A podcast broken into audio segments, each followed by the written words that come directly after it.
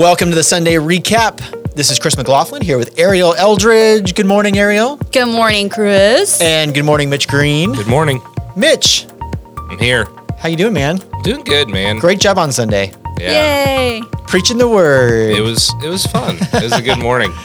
that was really good, man. I think uh, this is one of your best sermons. Here, your here. best. I agree. Hey, hey. It Oh, was thanks, good. guys. It was I good. I don't know. They, they all feel like singles anymore, and I think that's a good thing. That's Yeah. you know. I think when it when like like you know when I first got in ministry, it's like I'm gonna deliver a home run. Yeah. Like every time, that's the goal. I remember one time I was gonna try to like preach through Romans eight by memory when I was in college. Oh. Yeah. Yeah, I got like four verses in, and I was like, "See, we got a Bible out there."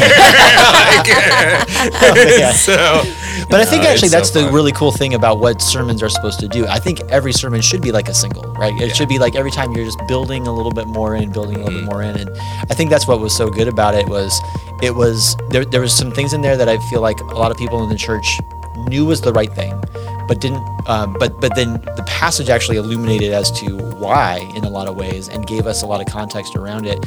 Um, and I think really helpful and timely too for for our church. I, I feel like the new year, you know, after the new year is always a good time to talk about this stuff because like Christmas just happened, we've got some credit card debt, yada yada. So it's like, hey, let's yeah, you got stimulus checks. You got all got Stimulus checks are everywhere. coming, yeah. know? so I, I think it's a great time to talk about all of these things.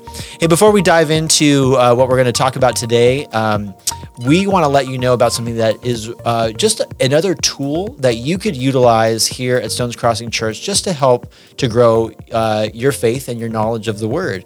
Um, and this is what we're calling um, Sunday Prep. Sunday Prep. And this is something that you can find on the website and on the app. What this is is uh, Monday through Friday, there is a, uh Bible verse that is going to show up that basically is going to be preparing you for the sermon that's coming up the next Sunday. And so the main passage uh, will will always be up for the Monday Bible reading. Um, on Wednesdays, there's going to be a psalm that's going to be up there. And then Tuesday, Thursday, and Friday are passages that sort of surround that main passage for Sunday. So that way, what you can do is you can actually spend, you know, just five minutes a day, really, and read this, you know, the passage in a chapter in the Bible every day of the work week. And that's going to, one, it's going to prepare you for what we're going to talk about on Sunday morning, but it's also going to help, help just to familiarize you with the scriptures. And so, if getting into reading the Bible on a daily basis has been a struggle for you, we want to encourage you to check out the Sunday Prep. And that's, like I said, it's going to be something that's on the app and on the website. So, go ahead and check that out.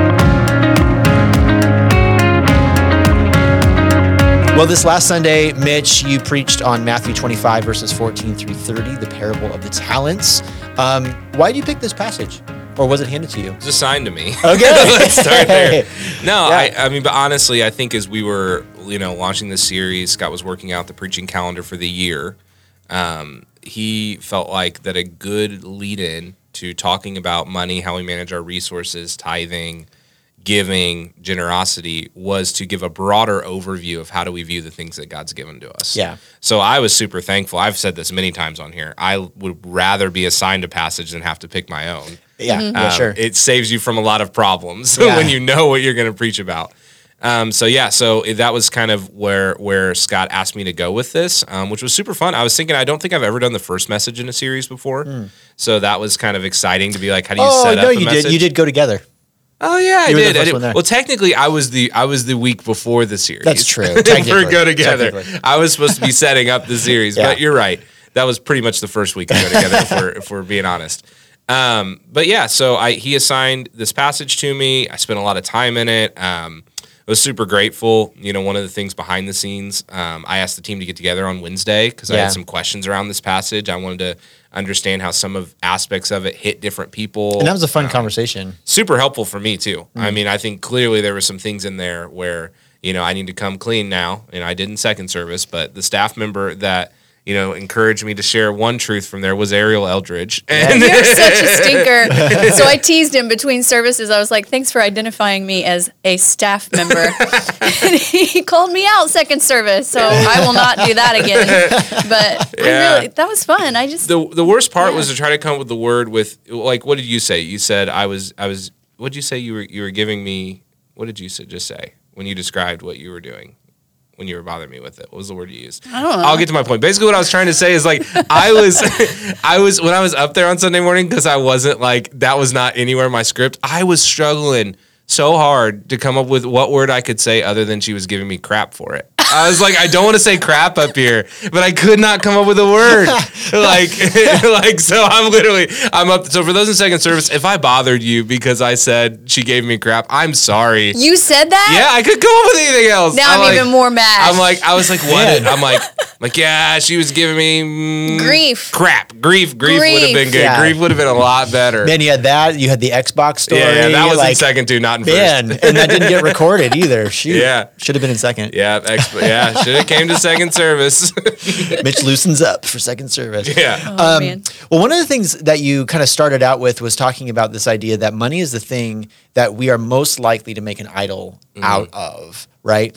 Um, so, to kind of start things out, um, what are some symptoms that we might be making an idol out of money? What are some things that maybe we could look for in our life if, if we're trying to, if we're kind of starting to go down that road a little bit? I think it's mostly in how the way we approach our career.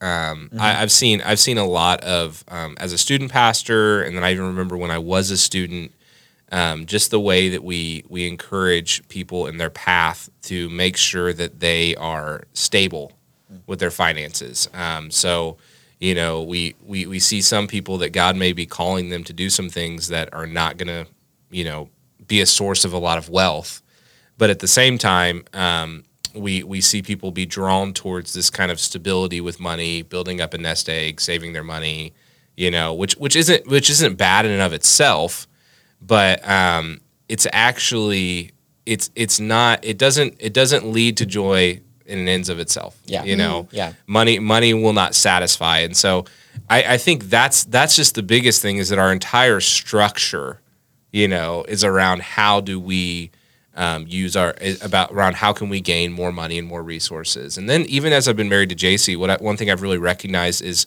that people see money as a way to value themselves, um, especially in the corporate world. Um, if somebody is going to give you a bonus, um, it may be off of the merit of how the company did, but it's you. All, it's also viewed as how they view you, um, and so they'll use it as a tool. you know, they'll hold money from you if they don't want you there. Right. They'll give more money to you if they want you there, and it's all a measure of value um, for ourselves. And I just think that that's that's really dangerous. Yeah. Um, it's really scary. It's funny. It, we differ very much from um, the first century world, where you know it was, it was an honor culture. Yeah. So it's all about gaining honor, and it's funny they would actually use their money to gain more honor. I was reading about this last night. Um, you know, many of the statues that we see from the ancient world are purchased actually from the people that the statues inscribed to.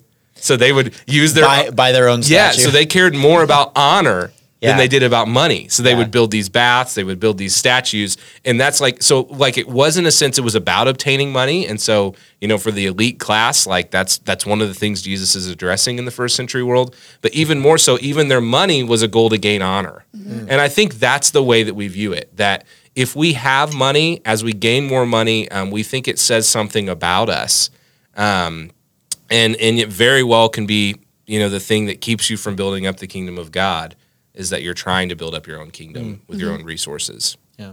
That's really interesting. I don't know how far off we are, though. You know, when you think about people who invest in like buildings at a university and, Yeah. and things like that, because they want their name to last, and it seems like their kingdom is wrapped up in their name and in their footprint. You know, one of the things that I've seen with this too is, um, uh, as people are in this pursuit of money, they'll they'll they'll come up with little, um, for lack, lack of a better word, excuses for mm-hmm. for why they're doing this. And so it'll be something like, you know, well, I'm I'm I'm doing this to provide a, a good life for my kids and my family, or I'm doing mm-hmm. this so that we could, you know, send them to a good college or whatever. But uh, but it, it- it's just funny because at the end of the day, I mean, those things don't really uh, aren't aren't the things that really bring joy mm-hmm. and fulfillment to a family life. You don't have to have a lot of money in order to have a good family life, and and so and so it's almost like these things are are, are becoming these these lies that the enemy is telling us. Like you have to have more money to do these kinds of things so that you can have the the uh, a healthy, stable family life.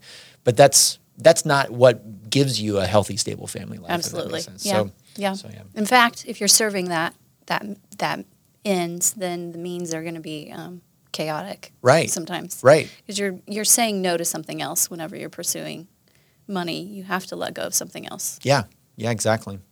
Well, let's take a look at the passage. I- I'd love to just read read the the, the passage here. Um, would someone like to read that? Sure. All right.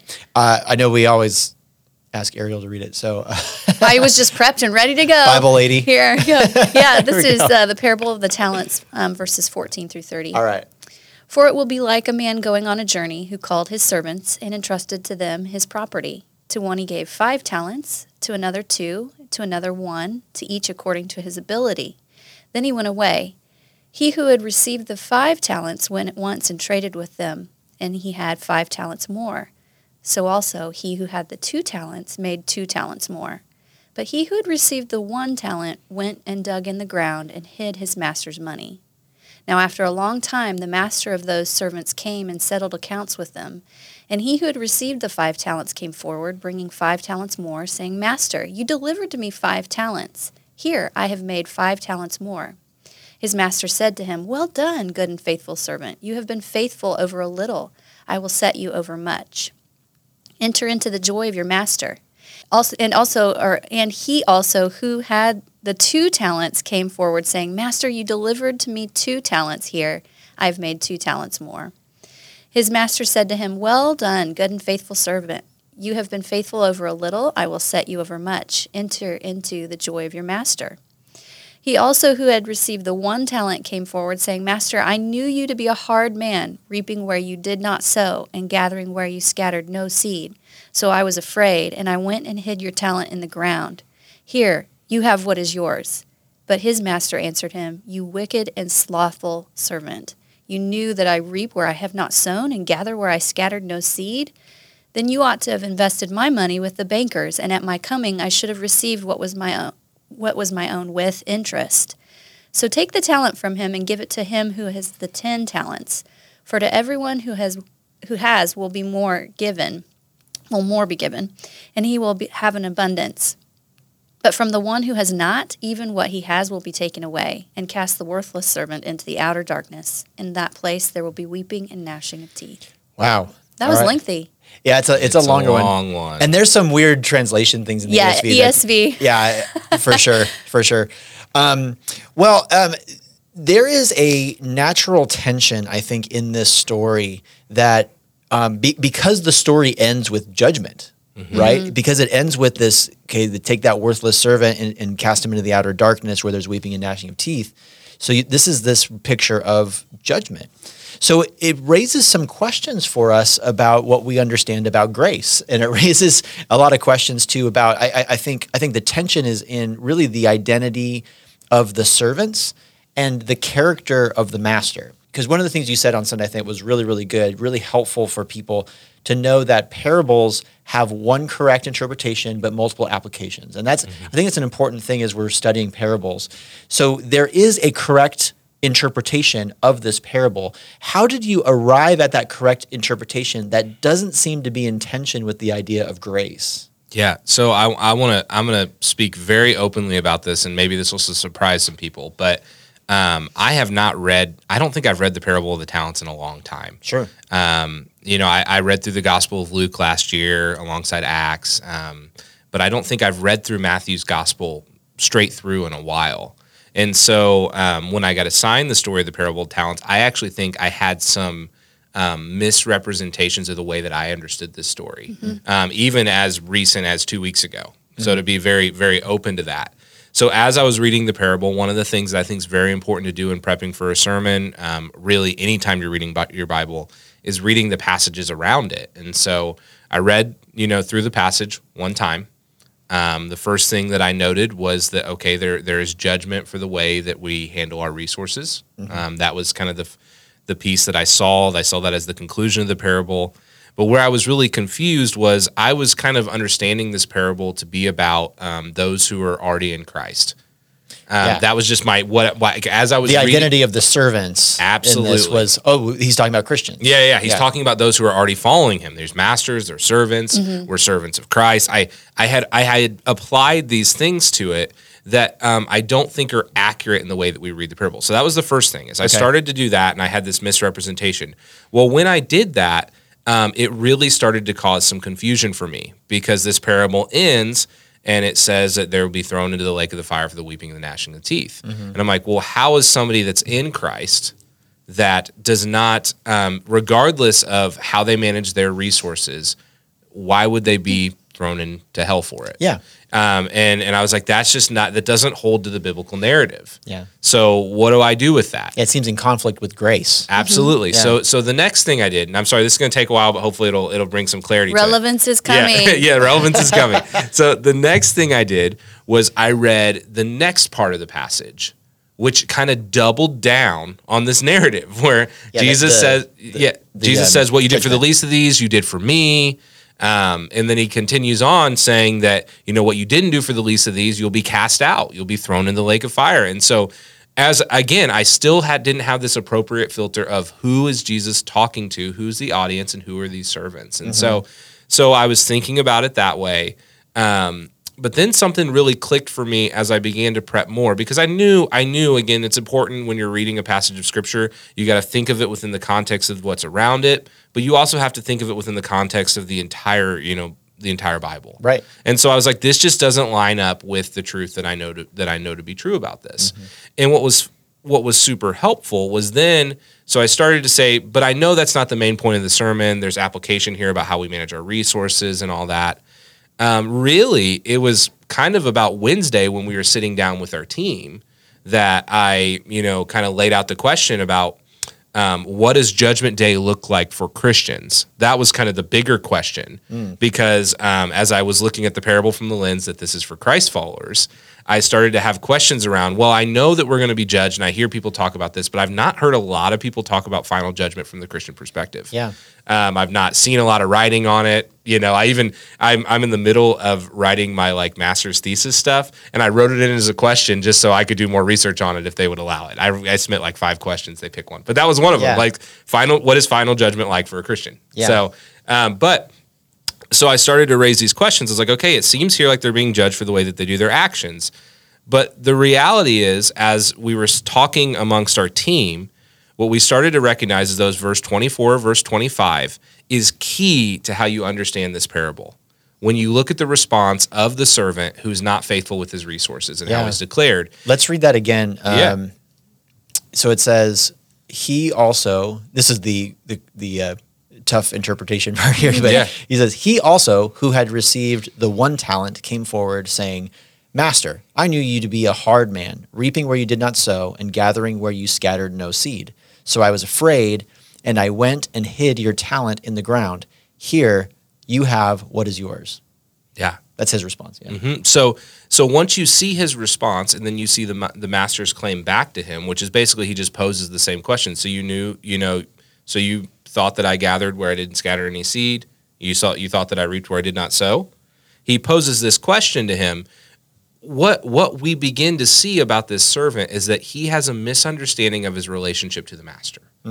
Um, and once you start to see that, and then you think accurately about the context of the crowd that Jesus is talking to, you know, he's talking to those who are um, Jewish. He's talking to those that are, you know, probably part of the Pharisaical class. He's probably talking to some that are not religious, a part of that. He's talking to a well, a large group of people, you know, when he's sharing these stories and he's sharing these parables.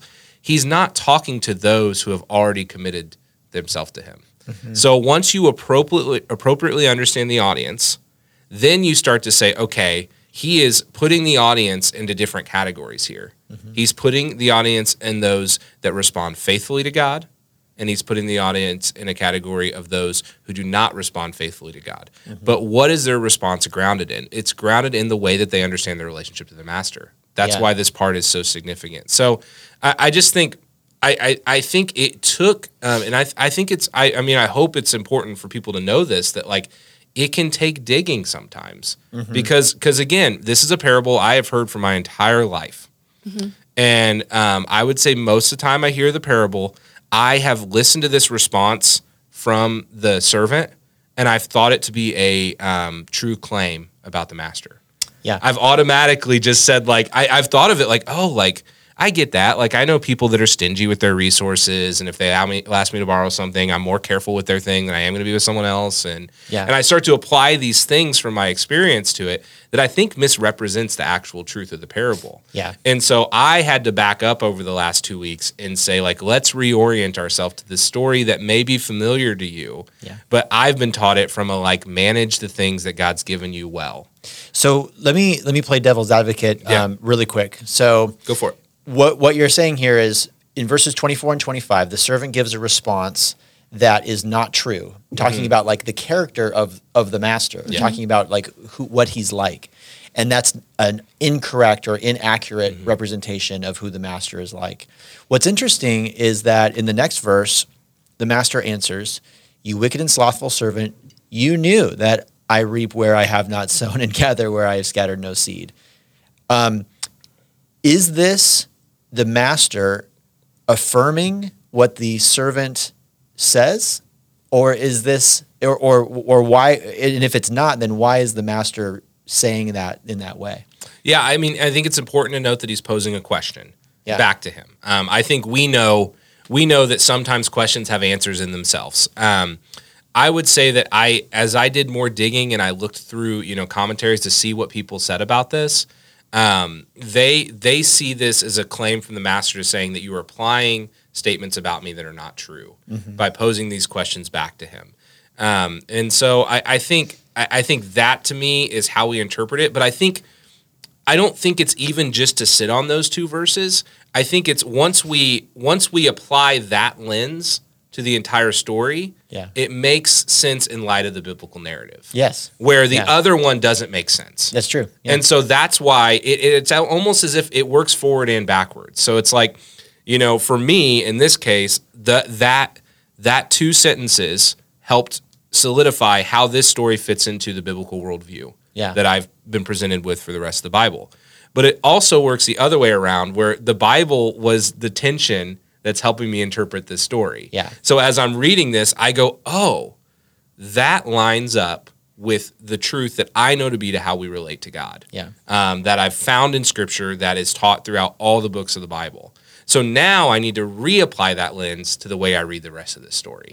yeah Um, Yeah. So, so I, I think yes, you could say like, okay, he does say those things, but we need to know that it's posed as a question, and then we need to take it back and apply both those lenses to the way that you read this passage. Right. And does one fit within the biblical narrative, or and does or, or do they both? And it's like one does and one doesn't. Mm-hmm. You know, one there's one accurate interpretation, and it appears to be that this is a narrative that's telling a story about all people. Yeah. Rather than those that are just in Christ and how they manage their resources. absolutely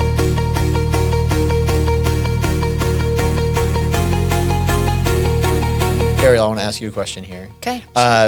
because one of the things that that we've been talking about before the show was just um, how does this relate to then our interaction with God when it comes to uh, when it comes to fear and it comes that sort of thing. So, can you unpack that concept for us? Yeah. us? So I had a question for you guys before we we started recording. It seems like the um, the third um, servant is really struggling with an unhealthy fear of the master. Like he he perceives him to be someone who he's not, and so you see that in the way he describes him, and then the, the master is asking it back to him as if you know basically the claim is is false. Um, and so there's something here where he has missed out on um, the true character of his master. Yeah. Um, and then that has jaded the way he has acted as a servant of this of this master. Um, and so my my thoughts were like, what is that unhealthy fear? How do we get there if we are if we are servants? If we're going to like jump to application, and um, and what do we see in contrast in those first two servants? You know, I I think um, I think this is important, and this is where the story gets beyond just talking about money and how we manage our resources. Right. Yeah. But I think I think what what we're seeing here, and Ariel, I think you said it really really well. But this is even as you're talking about it, I don't know for everybody else who's listening, but for me, um, my immediate reaction is I think that's the way that most people view God. Right. Mhm. Is that that they have a mis they have a misappropriated understanding of who He is Yeah. that they're looking at the things that they've been given, they're looking at the realities of this world, and they're going, well, this is what God's like. Mm-hmm. And it's just not an accurate representation of who he is. Well, you look at what he says about him, and you can tell he has some frustration Yeah. with him that perhaps he has reaped where he hasn't sown. Perhaps he feels like his master has things that he shouldn't have. And Or, I, um, exactly. It's And I don't, unfair. I don't want to misapply it, but it's like, you know, he has one talent, you know, who knows who knows like what he's comparing to those who have five, who those who have 2 Mm-hmm. He may be upset with what he's been given. He may be upset with how he feels he relates to, to this master. And and I think that's where a lot of people find themselves in this world.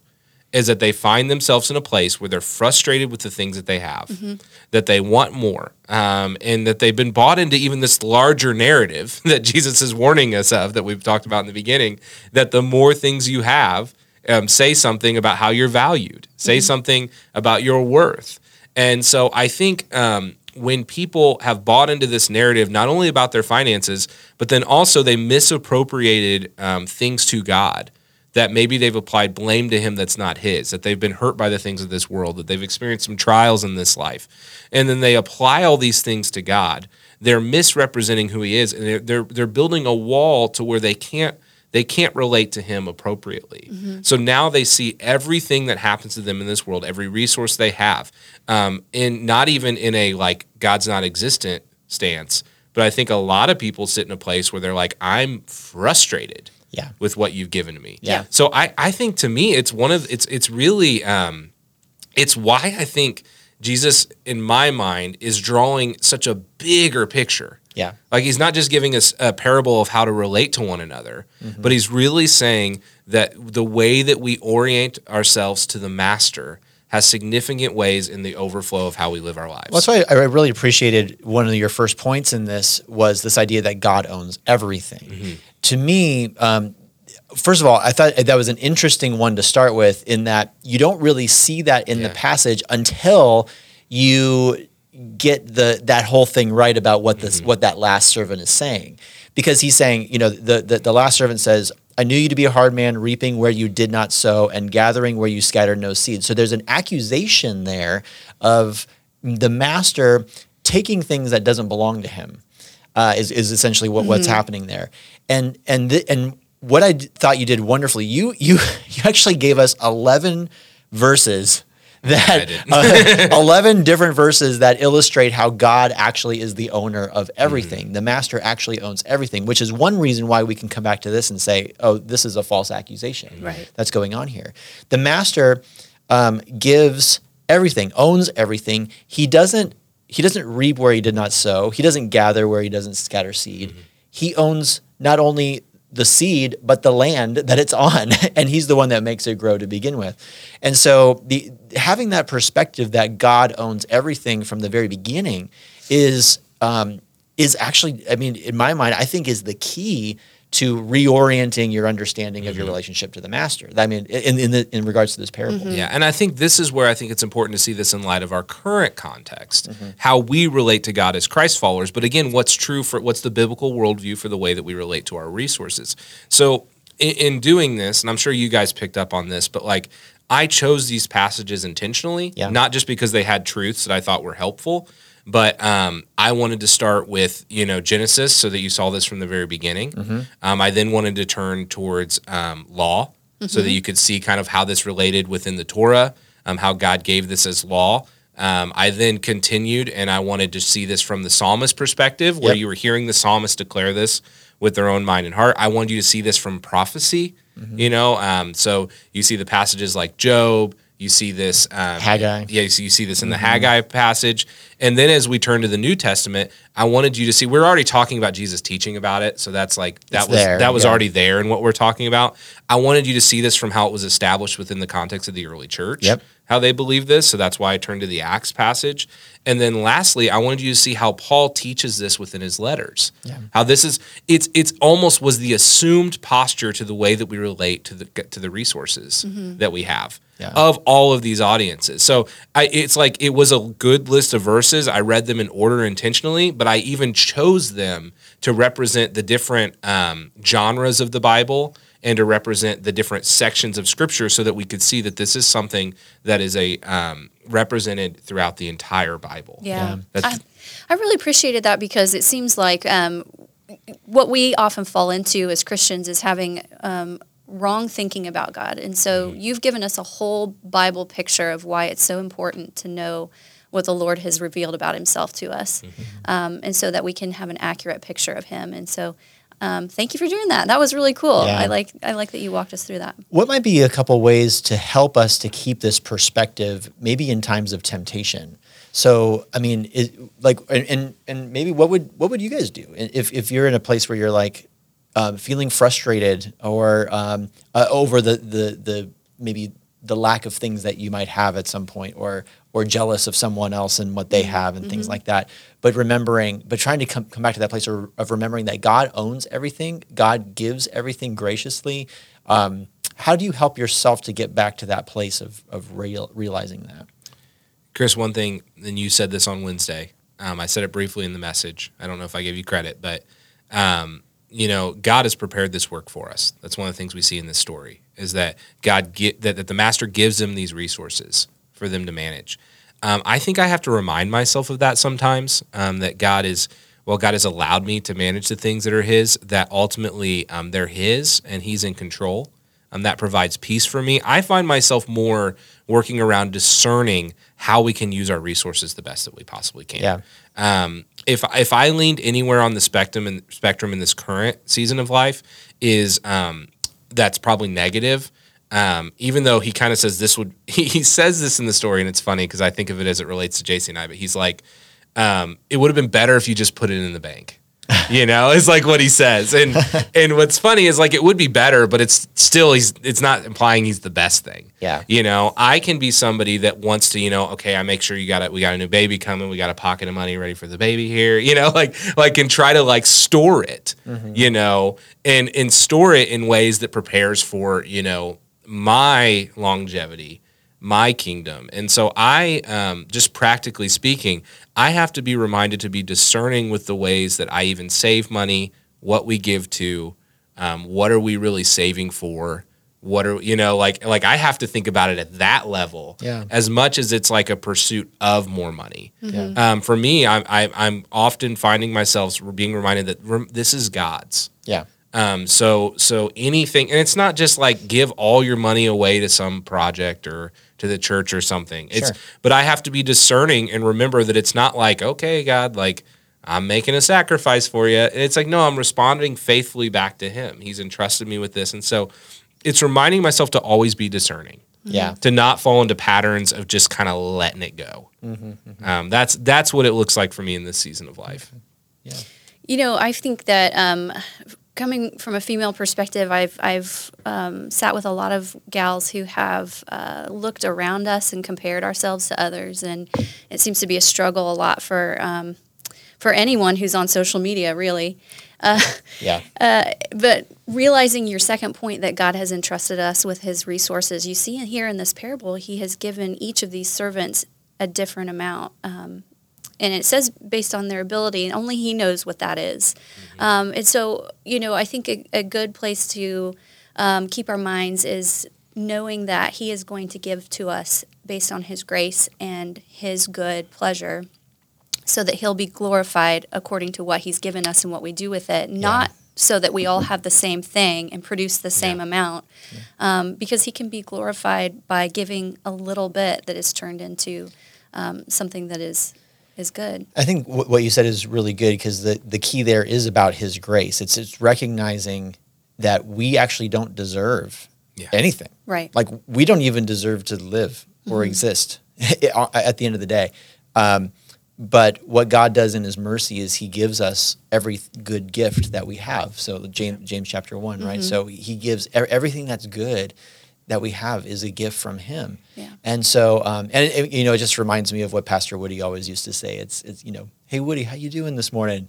Better than I deserve. And that's that's how this kind of fleshes out in this situation. Yeah. It, um, we have more than we could ever deserve because what we deserve is nothing good. And something I said, something I said loosely too. I think we can be convinced that if we just had more, we would be better with it. Mm-hmm. And I just don't think that's true. Um, one of the one of the stories that I that I didn't share in the sermon, but um, I, heard Francis Chan talk one time Yeah. about about this and the way that they manage resources. And he's one of the people that I he's a role model for me in the way he thinks about money. Absolutely. Um, I mean, there's lots of things he says that I know people have seen recent things, and we sit those to the side. Yeah, yeah. But talk about the way that this man approaches money, Yep. and it's it's unbelievable. So, you know, Francis Chan was a pastor at Cornerstone Church, I believe, for like 15, 20 years Mm-hmm. before he left and went to San Francisco.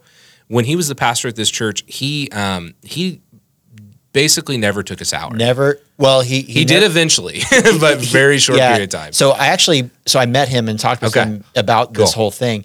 He, he uh, started out with a salary of thirty three thousand dollars a year. That's what he told us. Yeah.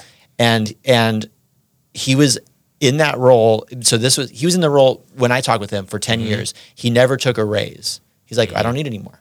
I'm Yeah. I'm good. Never took a raise, and eventually he was able to stop because of you know I mean he he gets money from other things now, book he sales and things Crazy like that. Love, all that. But but he ba- basically stopped taking a salary from the church altogether and served that church for free for, so, for a long so time. So I was listening to him talk about this um, in in a sermon, and and one of the things that he says is people regularly in this season of ministry would come up to him and be like, "Dude, you need to get more. Like, you need to take more money from the church. Right. Like, you need to like save more money. You need to like." They kept saying these things to him, and he said one of the things he said um, was, "Have you ever considered that I'm not the one who's crazy?" That you are. Um, he's like, have you ever considered that? And and and the story goes on. Francis Chan, you know, ends up selling Crazy Love, which has sold a ridiculous amount of copies of books. And, Yeah. and he's given most of that away. And any Yeah. book I've seen him write now, it's given like all the money's given away to something else. Right. Like, but it's it it began, and I'm not trying to make much of Francis Chan, but the disciplines that we establish at any point of our life are going to affect our future disciplines, especially as it relates to finances. Um, the way that he approached money when he established, when he started in ministry, affected the way when he's making half a million dollars a year from Yeah. selling, from selling, you know, from from selling Crazy Love. I've seen that so true in my own life. Yeah. You know, just to get really down to the practical details. Yeah. You know, the way that I spent money when I was 20 years old affects the way that I want to spend money when I'm 30 years old. Isn't that true? Um, you know, and I we have I have more money now than I did then, but it doesn't it doesn't really just click overnight. Yeah. Um, it it, it Having takes- more money doesn't solve the, the heart problem. Yes. Right. Yeah, Mm-hmm. exactly.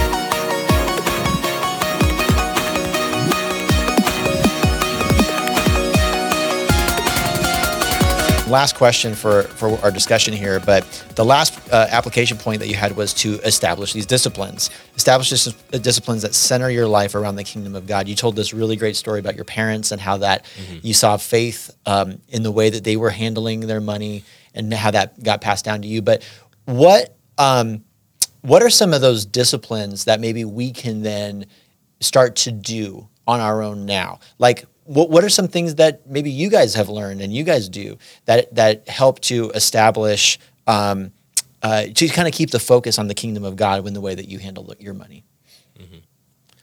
Yeah, so so again about every time this year my wife and I sit down and we evaluate our finances. Mm-hmm. We look at where we're spending our money.